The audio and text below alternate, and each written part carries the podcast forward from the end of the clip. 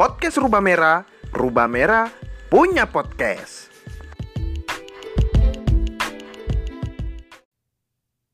Awal dan Mira Drama satu babak Karya Utui Tatang Sontani Peristiwa ini terjadi pada suatu malam dalam tahun 1951 di depan kedai kopi kepunyaan seorang perempuan cantik bernama Mira. Yang dimaksud dengan kedai kopi kepunyaan Mira itu sebenarnya adalah serambi muka dari rumah Mira yang dibangun jadi kedai kopi. Dan rumah Mira itu rumah bambu, kecil tapi masih baru. Letaknya menghadap ke jalan, didirikan di atas bekas runtuhan rumah batu yang hancur oleh peperangan. Terpencil dan jauh dari keramaian.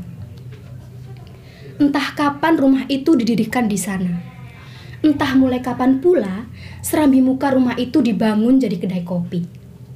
Tapi yang sudah pasti, kedai kopi Mira itu seperti juga kehadiran kedai-kedai kopi yang lain.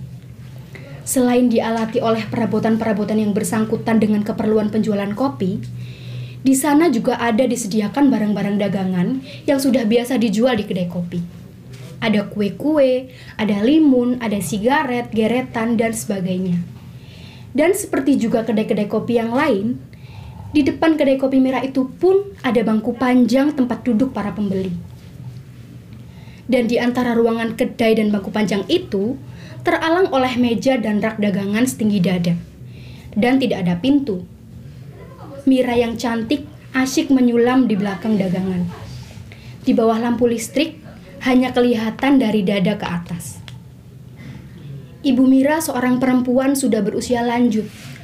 Ada di luar ruangan kedai, asik mengatur-ngatur penempatan dagangan. Dan di depan kedai, di atas bangku, duduk seorang laki-laki muda, menghadap gelas kopi di atas meja. Berapa Mira? Tiga talen. Kembali setalen? Hmm. Mana kembaliannya? Beh, Loh, setalen ya setalen. tapi engkau terlalu lama duduk di sini. Terlalu lama melihat wajahku. Melihat wajahmu mesti bayar. Mengapa tidak? Memangnya istrimu di rumah cantik seperti aku. Ya, apa boleh buat? Laki-laki berabe. Setalen saja dihitung. Maklum, sekarang sudah bulan tua, Mira. Sudah tiga malam berturut-turut kita kekurangan pembeli. Rupanya orang sudah pada kehabisan duit. Hah, sepi saja. Kulihat hanya ada seorang laki-laki yang berjalan menuju sini. Mira, orang itu kiranya dan awal. Katakan saja saya pergi ke toko.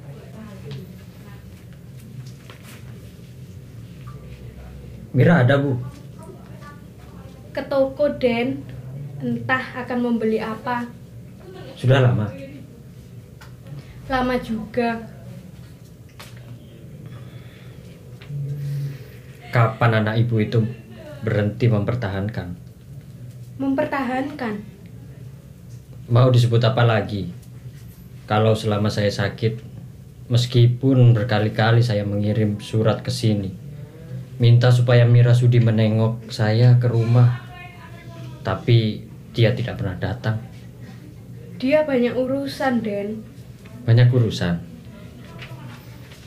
Ya Sekarang saya memaksa diri datang di sini. Dia tidak ada. Kopi susu, Den. Biar tak usah. Dari itu, adalah sudah menjadi kewajiban kita kaum wanita supaya di zaman sekarang ini, setelah kita banyak kehilangan sebagai akibat peperangan, kita kaum wanita mesti lebih giat, berjuang berdampingan dengan kaum laki-laki guna membangun masyarakat damai di tanah air kita, Indonesia yang indah dan molek ini. Marilah kita menyisingkan lengan baju kita Tutup radio itu bu Me- mengapa, Den? Omong kosong semuanya juga. Omongan badut. Berjuang berdampingan. tanah air yang indah dan molek. Enak saja bicara. Dia sendiri tak akan tahu apa yang dikatakannya. Asal saja berbunyi. Be- betul, Den. Tidak akan minum. Saya mau bicara dengan Mira, Bu. Tapi barangkali akan lama juga dia pergi. Tidak dapatkah ibu menolong menyampaikan pesan Aden kepadanya? Saya mau bicara dengan Mira sendiri. Lain. Lain dari omongan orang lain yang akan saya katakan padanya. Tapi Demira, anak ibu itu manusia biasa saja. Jangan Aden mengharapkan yang bukan-bukan dari dia. Siapa pula yang mengharapkan yang bukan-bukan? Saya tidak mengharapkan yang bukan-bukan dari Mira. Harapan saya dari Mira adalah harapan laki-laki. Harapan laki-laki sewajarnya yang menginginkan supaya perempuan itu jadi kawan hidup. Kawan hidup laki-laki. Itu harapan saya. Dan harapan itu tidak bukan-bukan. Maksud ibu, Den, Mira itu bukan perempuan dari golongan atas. Dia hanya tukang kopi. Apa arti golongan atas di zaman edan seperti sekarang ini? Sangka ibu perempuan yang tadi berpidato di radio itu dari golongan atas. Perempuan bicara asal berbunyi. Orang-orang semacam itulah yang menguasai masyarakat kita sekarang. Sekarang orang-orang yang maunya mengatasi orang lain dengan bicara, terus bicara. Tak tahu jiwanya sendiri kering dangkal, dunianya sendiri sempit, lebih sempit dari ini. Kedai kopi, Ibu Mira tak berkata lagi. Dua orang laki-laki datang dari kanan. Keduanya berumur lebih dari 30 tahun. Yang seorang berbadan besar juga tinggi dan memakai baju biru. Dan yang seorang lagi yang badannya agak pendek memakai baju putih. Mereka datang ke depan kedai dengan langkah ringan. Mana Mira, Bu? Ke toko. Ah, kalau tidak ada Mira, kurang senang kita minum di sini. Biar kita tunggu sampai dia datang. Ke mana, Den? Duduk-duduk dulu. biar bu. Mengapa dia kecut? Seperti marah kepada kita. Dia orang terpelajar. Tapi tampaknya seperti orang tidak waras otak. Di zaman setelah peperangan sekarang ini, memang tidak sedikit orang yang tidak waras otak. Dia tentu berasal dari golongan menak ya, Bu. Ya, menurut kata orang, orang tuanya itu bukan sembarangan orang, tapi sekarang dia hidup sendirian. Dan tidak lagi terhormat seperti orang tuanya. Itulah celakanya orang dari golongan menak hidup di zaman sekarang. Zaman sudah berubah, tapi dia masih mau hidup seperti zaman sebelum perang, dikala golongannya dihormat-hormat. Akibatnya seperti orang tidak waras otak. Sudah, jangan bicarakan dia. Toh semua komentarmu tidak benar. Loh, engkau ada Mira. Hampir saja aku percaya bahwa kau pergi ke toko. Tahu kau sekarang bahwa Mira pergi ke toko bukan untuk kita, tapi hanya untuk pemuda yang tidak waras otaknya itu. Ya, kasihan. Sungguh kasihan dengan pemuda yang sial itu. Aku bilang, jangan bicarakan dia. Katakanlah Mira, bahwa bagimu kami lebih berarti daripada pemuda itu. Apa yang lebih berarti? Kalian datang ke sini untuk membeli dagangan yang kujual. Dan itu mesti kuladeni. Tapi pemuda itu, Pemuda itu bagaimana? itu urusan aku dan dia. Kalian jangan turut campur. Kalau mau minum, lekas katakan. Kopi pahit, manis, atau pakai susu. Dengar, bagaimana gagalnya kekasih kita ini berkata. Dan inilah yang menyenangkan kita duduk di sini, bukan? Sampai larut malam, senang kita nongkrong di sini. Lekas katakan. Kopi pahit, manis, atau pakai susu. oh, dia menyerang terus. Tapi kita jangan kalah kita minta kopi susu, biar tarifnya dinaikkan, kita tak akan mundur. Dua-duanya kopi susu? Ah, tentu saja dua, Bu. Masa beda?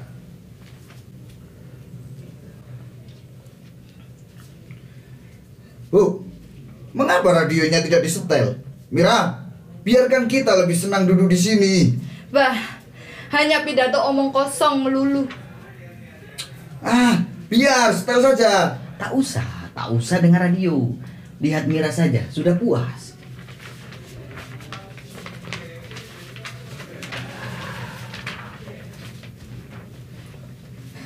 Ayo, Heh, apa arti ludah itu? Takut suamimu direbut? memangnya Pengecut. Mengapa kau tak protes kepada moyangmu yang melahirkan kau? Tidak lebih cantik dari aku. Engkau juga pengecut, Mira. Mengapa perempuan itu tidak kau kejar? Memangnya mesti merebutkan laki-laki begitu macam? Ada-ada saja Mira ini. Baiknya kita tidak sampai melihat darah. Siapa tahu antara suami istri itu sesampainya di rumah keluar darah. Untung saja kita belum kawin. Memangnya kau mengatakan masih bujang, hah? Bujang. Kau tak percaya Mira bahwa kami belum kawin? Apa percaya? Mesti aku percaya kepada omongan orang yang ngomong lantaran ada aku. Apa Mira?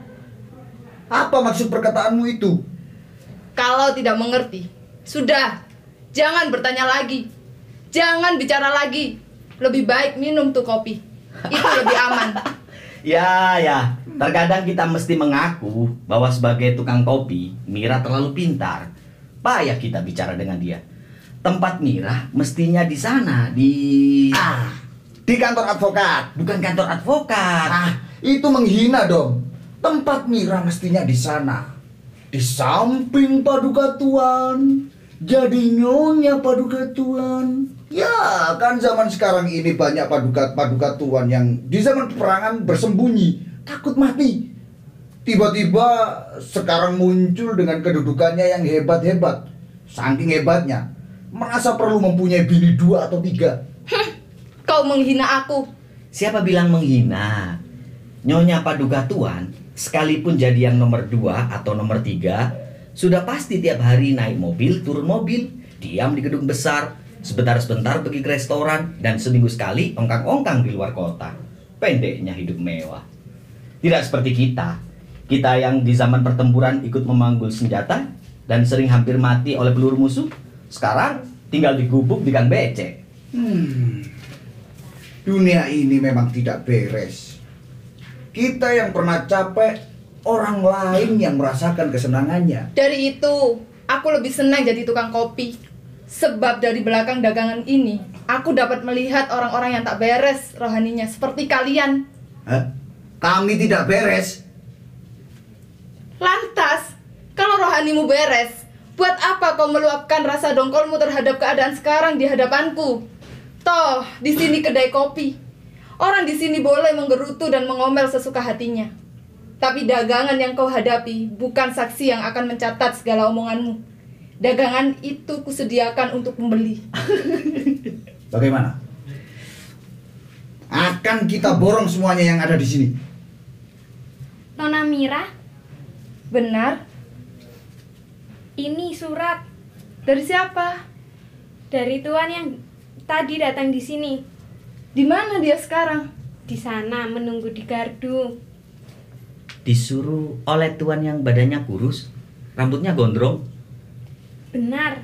celaka tidak belas. Bohongnya ketahuan juga. Dia tentu marah, Mira. Bagaimana, Bu, kalau sudah ketahuan bohong? Orang tua seperti ibu ini tidak tahu apa-apa. Ya, orang tua jangan dibawa-bawa. Katakan saja kepadanya bahwa saya tidak dapat meninggalkan kewajiban di sini. Lebih baik dia saja yang datang kemari. Baik, Katakan saya menunggu ya. ya. Apa isi suratnya, Mira? Itu urusanku.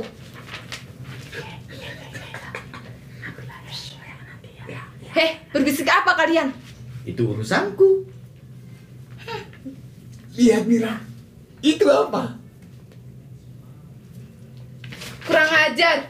Berani kau menyolok mataku. Mira, meskipun kau barusan mendustai aku, Tapi jiwamu dan duniamu bagiku tetap merupakan soal. Oh, jiwamu, duniamu. Betul-betul orang ini sudah tidak waras otaknya. Jadi, Mira ini mempunyai dunia. Sudah! Kau bagiku tetap bukan tukang kopi. Loh, kalau bukan tukang kopi, apa? Dengar dulu, dengar dulu. Karena itu, aku ingin bicara dengan kau berdua. Jangan di tempatmu. Sebab ada... Hah? Kita disebut badut-badut. Apa maksudnya? Ih, sudah! Dapatkah sekarang juga kau meninggalkan tempatmu barang sebentar? Aku menunggu di gardu. Dan sekarang dia boleh menunggu ya Mira? Menunggu sampai kami yang disebut badut-badut ini pada pergi dari sini. Tapi kami tidak akan pergi. Kalian kurang ajar. Biadab. Pergi! Katakan kepadanya Mira bahwa di zaman sekarang ini sudah bukan waktunya lagi membuk perasaan rindu dendam seperti di zaman sebelum perang. Hmm. Sekarang zaman serba cepat. Kalau tidak cepat, tidak ada kebagian. Dan kalau tidak kebagian sekarang, kapan lagi? Bayangan perang dunia ketiga sudah dekat. Bah, kau tahu apa tentang perang dunia ketiga? Gampang saja bicara tentang perkara yang kau sendiri tak tahu. Aku tidak tahu. Oh, gampang saja kau menuduh. Buat apa orang tuaku dulu membayar uang sekolah supaya aku sekarang pandai membaca koran? Patut, Patut apa? Patut kau biadab. Sebab kau masih percaya koran. Loh, sudah, sudah, sudah. Jangan bicara. Itu Tuhan yang menyebut kita badut-badut menuju ke sini. Silakan duduk, Mas. Kopi, Mas. Iya, Kopi untuk tuan awal, Bu. Pakai susu, Den. iya pakai susu. Mira, meskipun kau barusan mendustai aku, oh, tapi jiwamu dan duniamu bagiku tetap merupakan soal. Kau bagiku bukan tukang kopi, Mira. Dan aku ingin bicara berdua dengan kau. Jangan di tempatmu, sebab ada badut-badut. Karena itu- Sudah. Bicara kepada siapa, Bung? Kau bicara kepada siapa? Aku bicara pada Mira, betul tidak Mira? Kutunggu engkau di gardu ya Mira. Perlu apa kau mencampuri surat orang lain? Perlu apa? Eh, saudara marah kepada siapa? Kau buat apa mencampuri urusan orang lain? Mencampuri apa? Gampang saja marah pada orang. Pakai otaknya sehat dong. Jangan gampang berkata dan gampang saja menyebut badut segala macam pada orang lain. Memang kau badut. Kau bukan manusia. Gila kau, gampang saja menyebut bukan manusia padaku. Oh, Aduh. Ah. Sudah! terus ajar. Sudah! Ajar. Stop, sudah! Kau memang kurang ajar. Ayo, nyah! Kau juga pergi. Lekas! Loh, Pergi! Kalau tidak, Mira. Kau Jangan. mengusir. jangan banyak bicara. Ayo, pergi! Hei, kami mungkin tidak akan ke sini lagi. Masa bodoh. Ayo pergi. Pergi kalian! Gara-gara ini nih. Biar kita pergi saja. Mari. Bu, bangunkan dia, Bu. Den, iling, Den. Iling, Den. Sampai hati kau membiarkan aku dihina orang di hadapan. Kau kejam. Tidak sedikit juga kau merasakan perasaanku. Tidak sedikit juga. Sudah cukup tadi mempermainkan aku dengan mendusta. Sekarang kau senang. Kau senang ya melihat aku dihina orang setelah kepercayaanku kau rusak di depan orang lain. Mira, kau senang melihat aku dipukuli orang. Melihat aku dihina sambil kau tetap duduk di tempatmu. Mira, untuk itukah kau menyuruhku, menyuruh aku datang ke sini untuk merusak kepercayaanku? Mira, Duduk, Mas. Jangan bicara. Tidak. Tidak. Aku ingin mendengar jawaban. Untuk apa kau permainkan aku? Mendustai aku? Membikin aku dina orang? Untuk apa?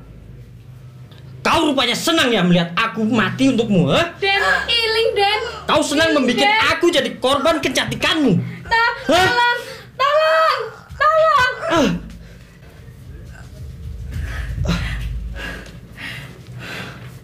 Ya. Di dalam aku gelisah. Kau. Kau tetap tenang. Ada apa bu? Ada apa? Ada apa ini? Ada apa bu? Mengapa? Di sini tidak ada apa-apa. Loh, tadi ada yang minta tolong. Tidak. Tidak ada apa-apa. Kalau mau minum, silahkan duduk. Minum kita. Biar biar lain kali saja kak. Mengapa pula tidak? Ayo silakan masuk. Lain kali saja, kami datang lagi di sini.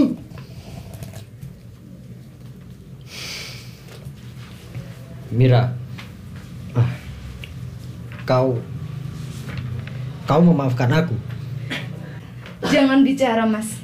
Itu kopi susu dingin. Kau Kau larang aku bicara. Tapi orang lain kau beri hati supaya bicara. Mereka pembeli dagangan, Mas. Dan antara kita tak ada yang mesti dibicarakan. Tak ada yang mesti dibicarakan. Kau anggap di antara kita tak ada yang mesti dibicarakan. Ya, antara kita tidak untuk dibicarakan, tapi untuk dirasakan. Jawabanmu. Jawabanmu jawaban jawaban manusia dewi. Tapi sampai mana kau merasakan perasaanku? Aku gelisah. Kau tak mau tahu. Aku sakit, kau tak acuh. Aku dihina.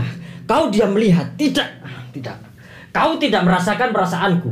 Kau menutup hatimu. Mas, pintu hati hanya dapat dibuka oleh hati. Dan hati saya sudah terbuka. Terbuka untuk mempermainkan hatiku. Itu menurut rasamu.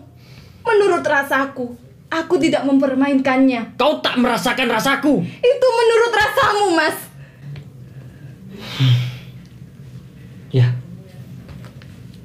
Soal antara kita ialah kau bukan aku dan aku bukan kau. Tapi salahkah aku kalau aku merasakan kau jadi aku? Itu kopi susu sudah dingin, Mas. Biar. Aku mesti bicara padamu. Selama kau bukan aku, aku mesti bicara padamu. Bicara sampai kita tak ada soal. Antara kita sudah tidak ada soal. Apa pula yang mesti dipersoalkan? Kau belum menenteramkan hatiku. Itu menurut hatimu. Kau belum memberi ketegasan. Itu menurut pendapatmu, Mas. Bagiku, semuanya sudah tegas. Ah, Bapak, silakan duduk, Pak. Sepi sekali malam ini Mira. Orang rupanya sudah pada bosan datang ke sini, Pak. Loh, masa bosan? Siapa pula bosan datang di sini? Bukan bosan, tapi sudah bulan tua. Ya anak muda. Kopi, Pak. Jangan, jangan. Teh pahit saja. Kalau minum kopi, nanti bisa tak tidur. Dan jika di rumah tidak bisa tidur, berat. Mengapa berat?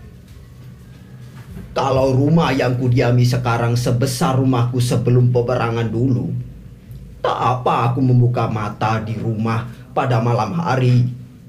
Sebab pemandangan tak sempit. Tapi rumahku sekarang namanya saja sudah bukan rumah. Hanya cukup untuk tidur. Tapi di zaman sekarang ini sudah umum begitu. Iya. Siapa yang dulu rumahnya gedung, sekarang belum tentu bisa diam lagi dalam gedung. Dan di atas runtuhan gedung seperti rumahmu ini, hanya bisa didirikan rumah bambu. Tapi bagaimanapun juga, Dengan adanya kedai kopimu di sini, engkau membuat jasa banyak. Mengapa? Orang-orang yang merasa tak betah diam di rumah itu, di malam hari terpaksa keluar rumah. Dan di sini bisa duduk-duduk sambil bicara-bicara, melupakan keruwetan. Betul tidak anak muda? Tidak, tidak betul. Loh, apa tidak betulnya? Bapak seperti orang banyak. Datang di sini untuk melupakan keruwetan. Ya, begitulah. Jadi bapak ini seorang badut. Badut, Iya, badut. Tukang ngomong kosong, bukan manusia. Bapak. Bapak kurang mengerti, nak. Tentu saja tak akan mengerti. Kalau mengerti, tak akan saya sebut badut.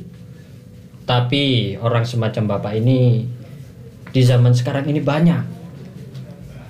Kalau mereka bicara, asal saja berbunyi. Di sini, di kedai kopi, bicara mereka asal saja menimbulkan rasa suka sebentar bagi dirinya sendiri dan bagi yang dibawa bicara. Tapi orang yang bukan badut tentu akan menganggap Mira bukan sebagai pengusir kerubutan.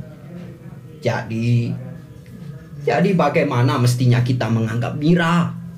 Itu terserah. Bapak ini sudah tua, anak muda.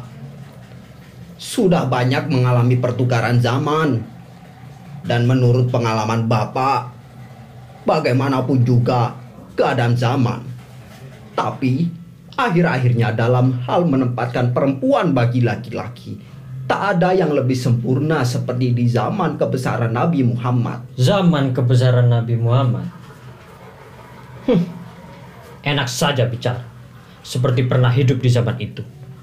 Justru perkataan semacam itulah yang mesti diberantas. Perkataan asal dikatakan, Pak. Pak, dengan omongan Bapak itu kian jelas bahwa Bapak seorang badut. Berarti tak ada gunanya bicara dengan saya. Siapa sih pemuda itu Mira? Nampaknya dia pintar. Tapi Hmm, ya hanya saya yang tahu siapa dia, Pak. dan kau permainkan dia. Siapa bilang? Sebenarnya aku tadi mendengar percakapan kamu berdua. Dan aku bertanya-tanya, apakah kamu sedang berkasih-kasihan atau sedang bercakaran?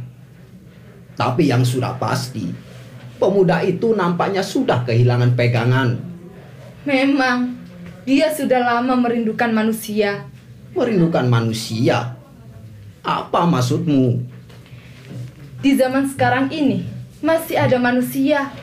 Maksud saya, manusia yang bisa dipercaya.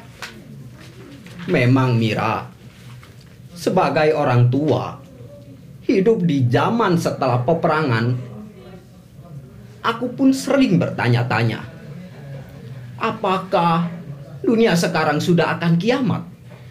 Di mana-mana terjadi kekacauan, di mana-mana terjadi pengedoran, perampokan, pembunuhan, seolah-olah sudah tak ada lagi cinta di antara sesama manusia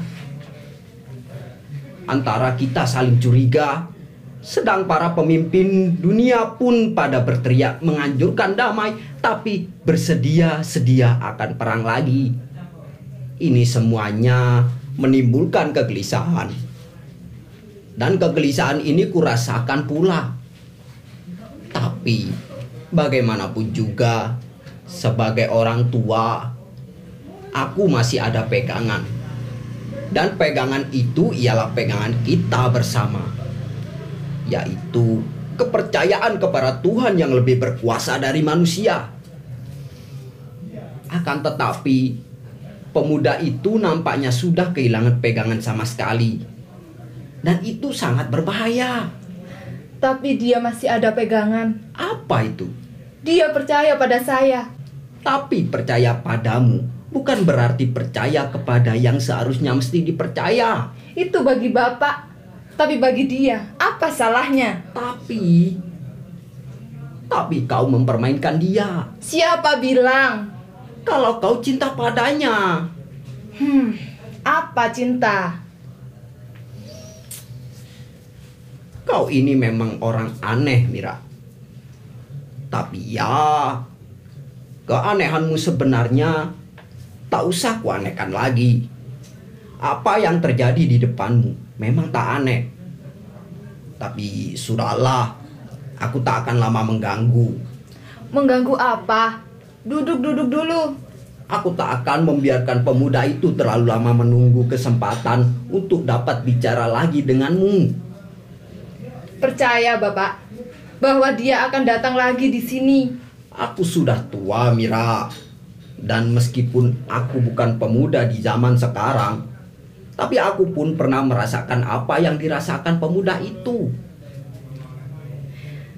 Tak ada yang beres manusia yang datang di sini ini. Kalau tidak goblok, menghina. Kalau tidak menghina, maunya mengasih kursus. Semuanya bukan lagi manusia dan semuanya mesti kita ladeni. Seperti pendapat kita ini sama dengan gaji pembesar. Tadi siang aku tidak tidur, Mira. Akibatnya sekarang mengantuk. Kalau sudah mau tidur, Bu, tidurlah. Toh, sekarang sudah malam, tak akan ada datang lagi banyak tamu. Ganti kopi susunya, Mas. Iya, tak usah. Minumlah supaya badan Mas segar. Hmm. Kau merisau kau hmm. Kau merisaukan badanku Tapi rohaniku tak kau acuhkan Sebab badan lebih nyata. Tapi hanya badut-badut yang matanya terbatas kepada jasmani Maksud Mas, jasmani tidak penting. Datangku ke sini untuk mempersoalkan jiwa kita, Mira Itulah soal kita Tapi saya sudah bilang, antara kita sudah tak ada soal. Kau belum tahu keinginanku Saya sudah tahu.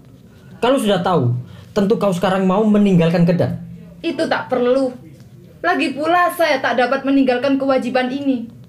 Mira, kau tahu bahwa selain dari kau, orang banyak itu bagiku tak ada artinya. Saya tukang kopi, Mas. Tapi kau, tapi kau dan jiwamu lain dari yang lain. Kau berisi dan bukan tidak bisa mengisi kekosongan orang lain. Sudah, Mas. Ini kedai kopi. Dan orang-orang menuju ke sini. Yang datang itu dua orang laki-laki. Keduanya sebaya dengan awal. Datang dari sebelah kanan. Laki-laki yang berjalan di muka, bercelana pendek dan menjinjing kodak. Dan yang seorang lagi, seorang wartawan, memakai kacamata, tangannya memegang map tempat surat-surat. Masih jauh mereka dari kedai, Mira yang duduk di belakang dagangan sudah menyambut mereka. Selamat malam, juru potret. Selamat malam Mira. Bagaimana? Sudah selesai dengan potretku? Ini ada saya bawa. Tapi saya perkenalkan dulu kawan saya ini. Dia wartawan. Oh, silakan duduk. Terima kasih. Hmm, Bagaimana? Puas kau dengan potretmu? hmm. Ya, ini untukku. Boleh kau simpan. Aku bikin banyak. Dan satu di antaranya sudah diminta oleh kawan saya ini. Untuk apa? Dalam minggu ini juga mungkin Nona akan melihat potret Nona itu dalam majalah yang saya pimpin. Apa saya sudah sepenting itu? Mengapa tidak? Tapi saya lihat koran-koran dan majalah-majalah di zaman sekarang lebih mementingkan potret-potret orang resmi daripada mis daripada misalnya potret tapi saya lihat koran-koran dan majalah-majalah di zaman sekarang lebih mementingkan potret-potret orang resmi daripada misalnya potret seorang rakyat biasa yang cacat badannya oleh kecelakaan.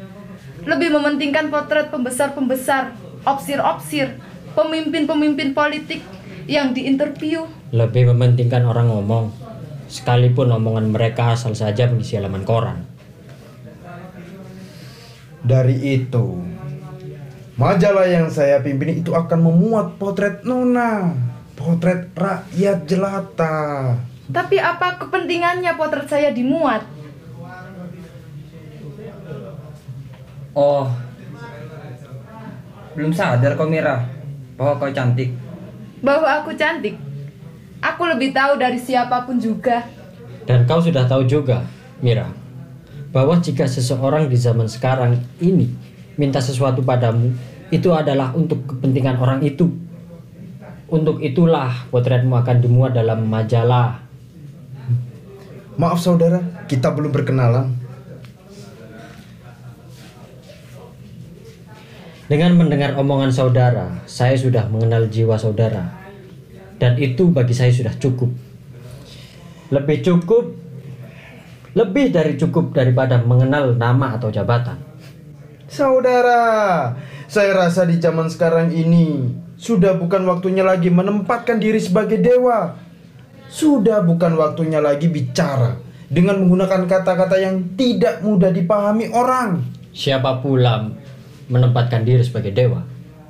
Kalau perkataan saya tidak dimengerti orang, bukan saya yang menempat diri sebagai dewa, tapi orang itu yang mesti disesalkan jiwanya.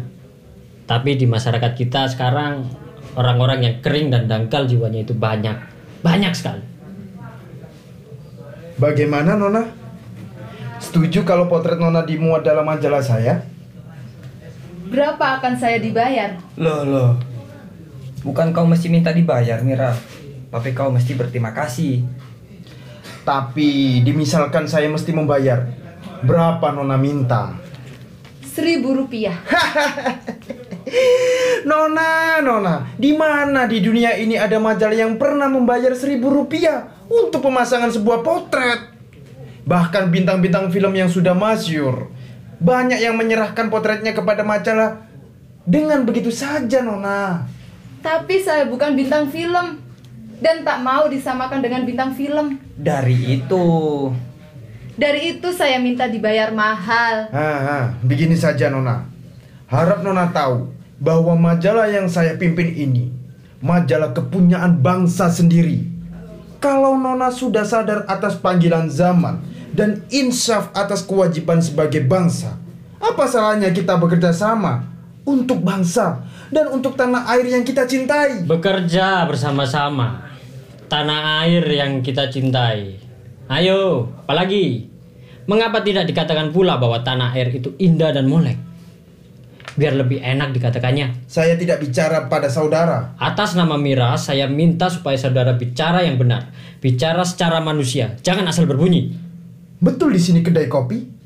Tapi lihat, orang yang duduk di belakang dagangan itu manusia. Manusia. Bukan boneka atau keranjang sampah yang boleh dilempari kata-kata asal dikatakan. Siapa pula yang menyamakan nona ini dengan keranjang sampah? Siapa pula? Hah? Bawa omongan sendiri keluar dari jiwa yang picik. Sudah tidak disadari. Sang kamu apa yang kau katakan tadi itu tidak merupakan omong kosong bagi pihak yang mendengar. Sang kamu orang yang kau ajak bicara itu mempunyai dunia yang sama dengan duniamu. Duniamu yang sempit picik asal ngomong.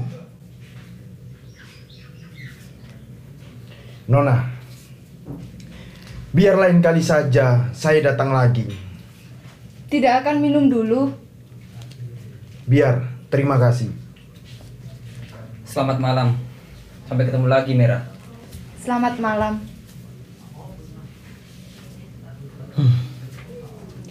Badut-badut melulu yang datang di sini.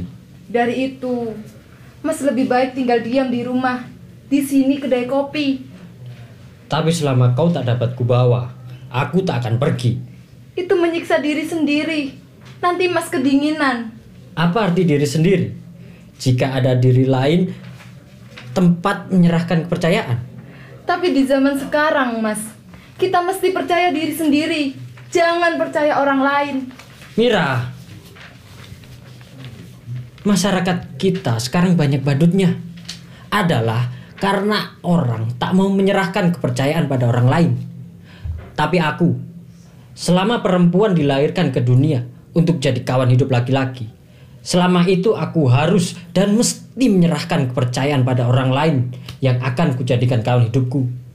Dan bagiku, sekarang sudah jelas bahwa kau dengan duniamu yang tidak sempit adalah manusia yang kucari-cari selama ini. Saya tukang kopi, Mas.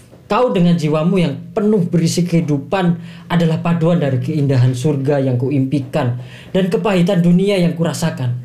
Kaulah wujud wanita utama. Kau memuji. Tapi siapa mau percaya bahwa di dunia sekarang ini ada manusia yang lebih mencintai orang lain daripada mencintai dirinya sendiri? Siapa pula yang percaya? Engkau tidak. Aku pun tidak.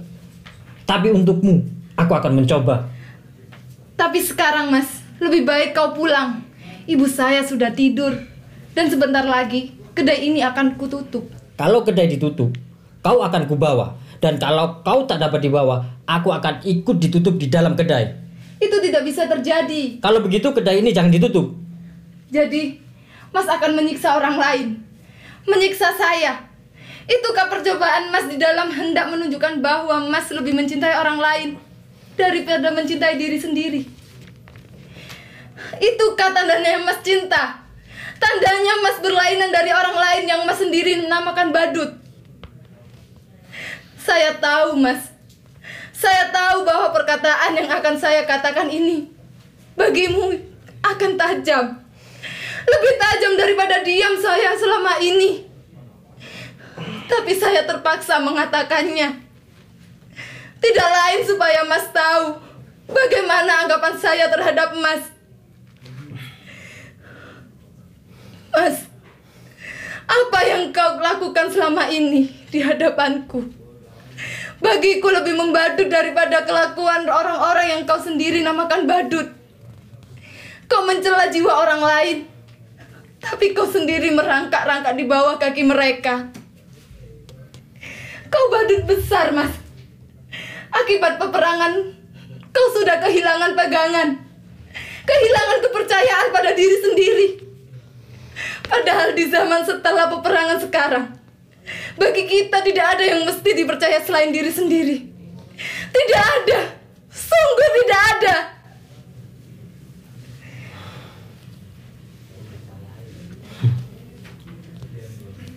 Kalau itu yang kau katakan, keindahan surga yang kuimpikan tinggal tetap impian.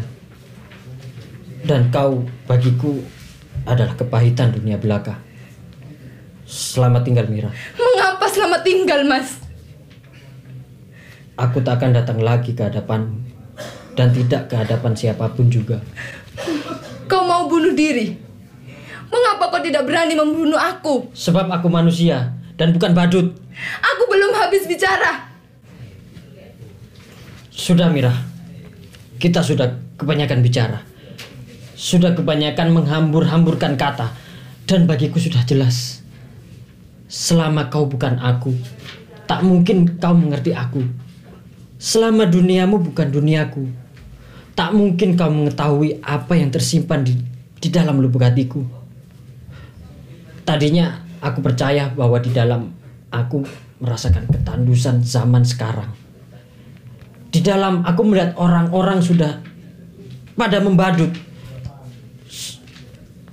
Sudah pada merupakan runtuhan-runtuhan belaka sebagai akibat peperangan. Aku aku akan masih menjumpai cinta dalam hatimu. Cinta manusia yang merasakan perasaan yang dicintai. Tapi cinta semacam itu ternyata tidak ada di dalam hati siapa pun juga. Tidak ada di dalam hati manusia di zaman sekarang. Juga tidak di dalam hatimu. Kalau kau bunuh diri, aku pun bunuh diri. Mengapa? Aku cinta padamu. Cinta dengan segenap jiwa rohaniku. Aku cinta padamu, Mas. Tapi aku tidak percaya cintamu padaku akan melebihi cintamu pada dirimu sendiri. Tidak. Aku tidak percaya. Tidak percaya. Jadi kau masih juga menuduhku, menuduhku sebagai badut.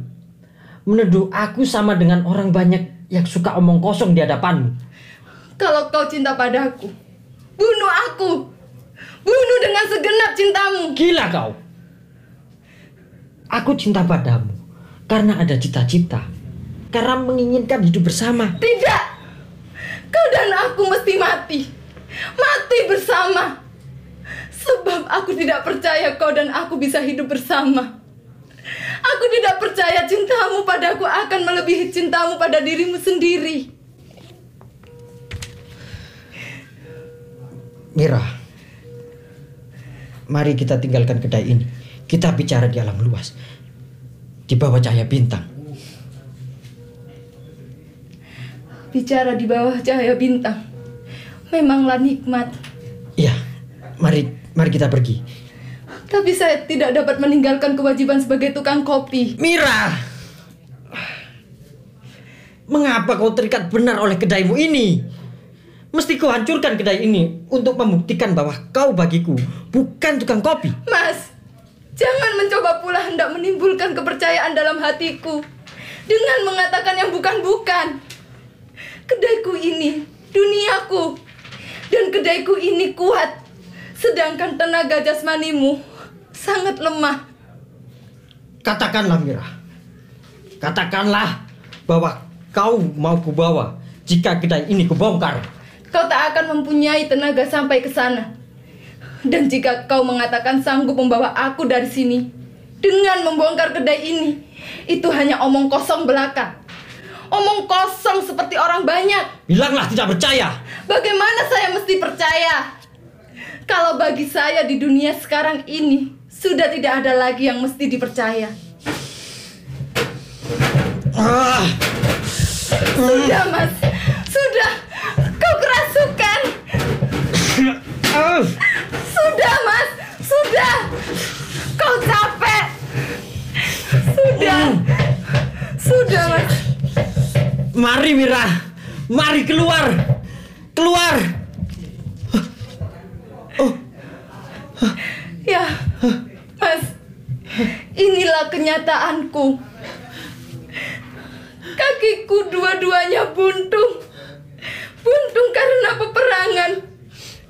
Tapi lantaran inilah, Mas. Lantaran ke atas aku cantik dan ke bawah aku cacat.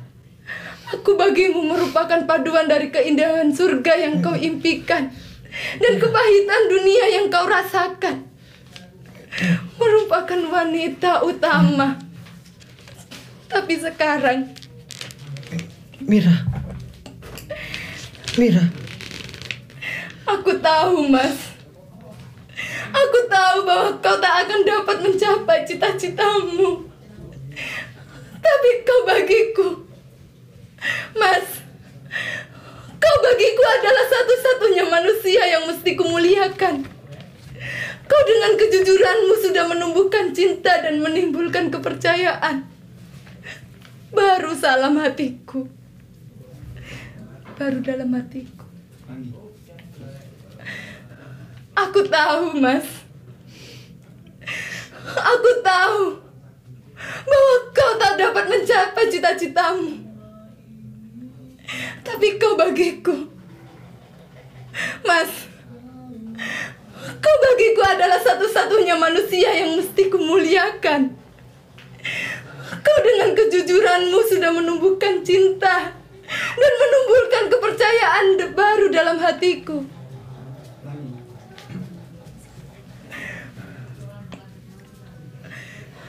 Aku tahu, Mas. Aku tahu bahwa kau tak akan dapat mencapai cita-citamu. Tapi kau bagiku, Mas. Kau bagiku adalah satu-satunya manusia yang mesti kumuliakan. Kau dengan kejujuranmu sudah menumbuhkan cinta dan menimbulkan kepercayaan baru dalam hatiku.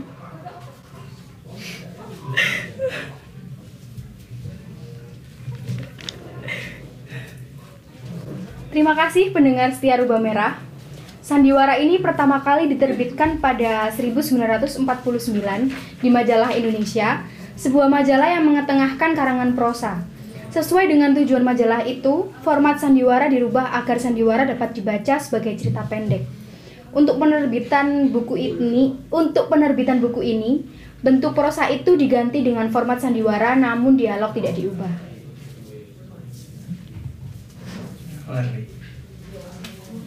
This is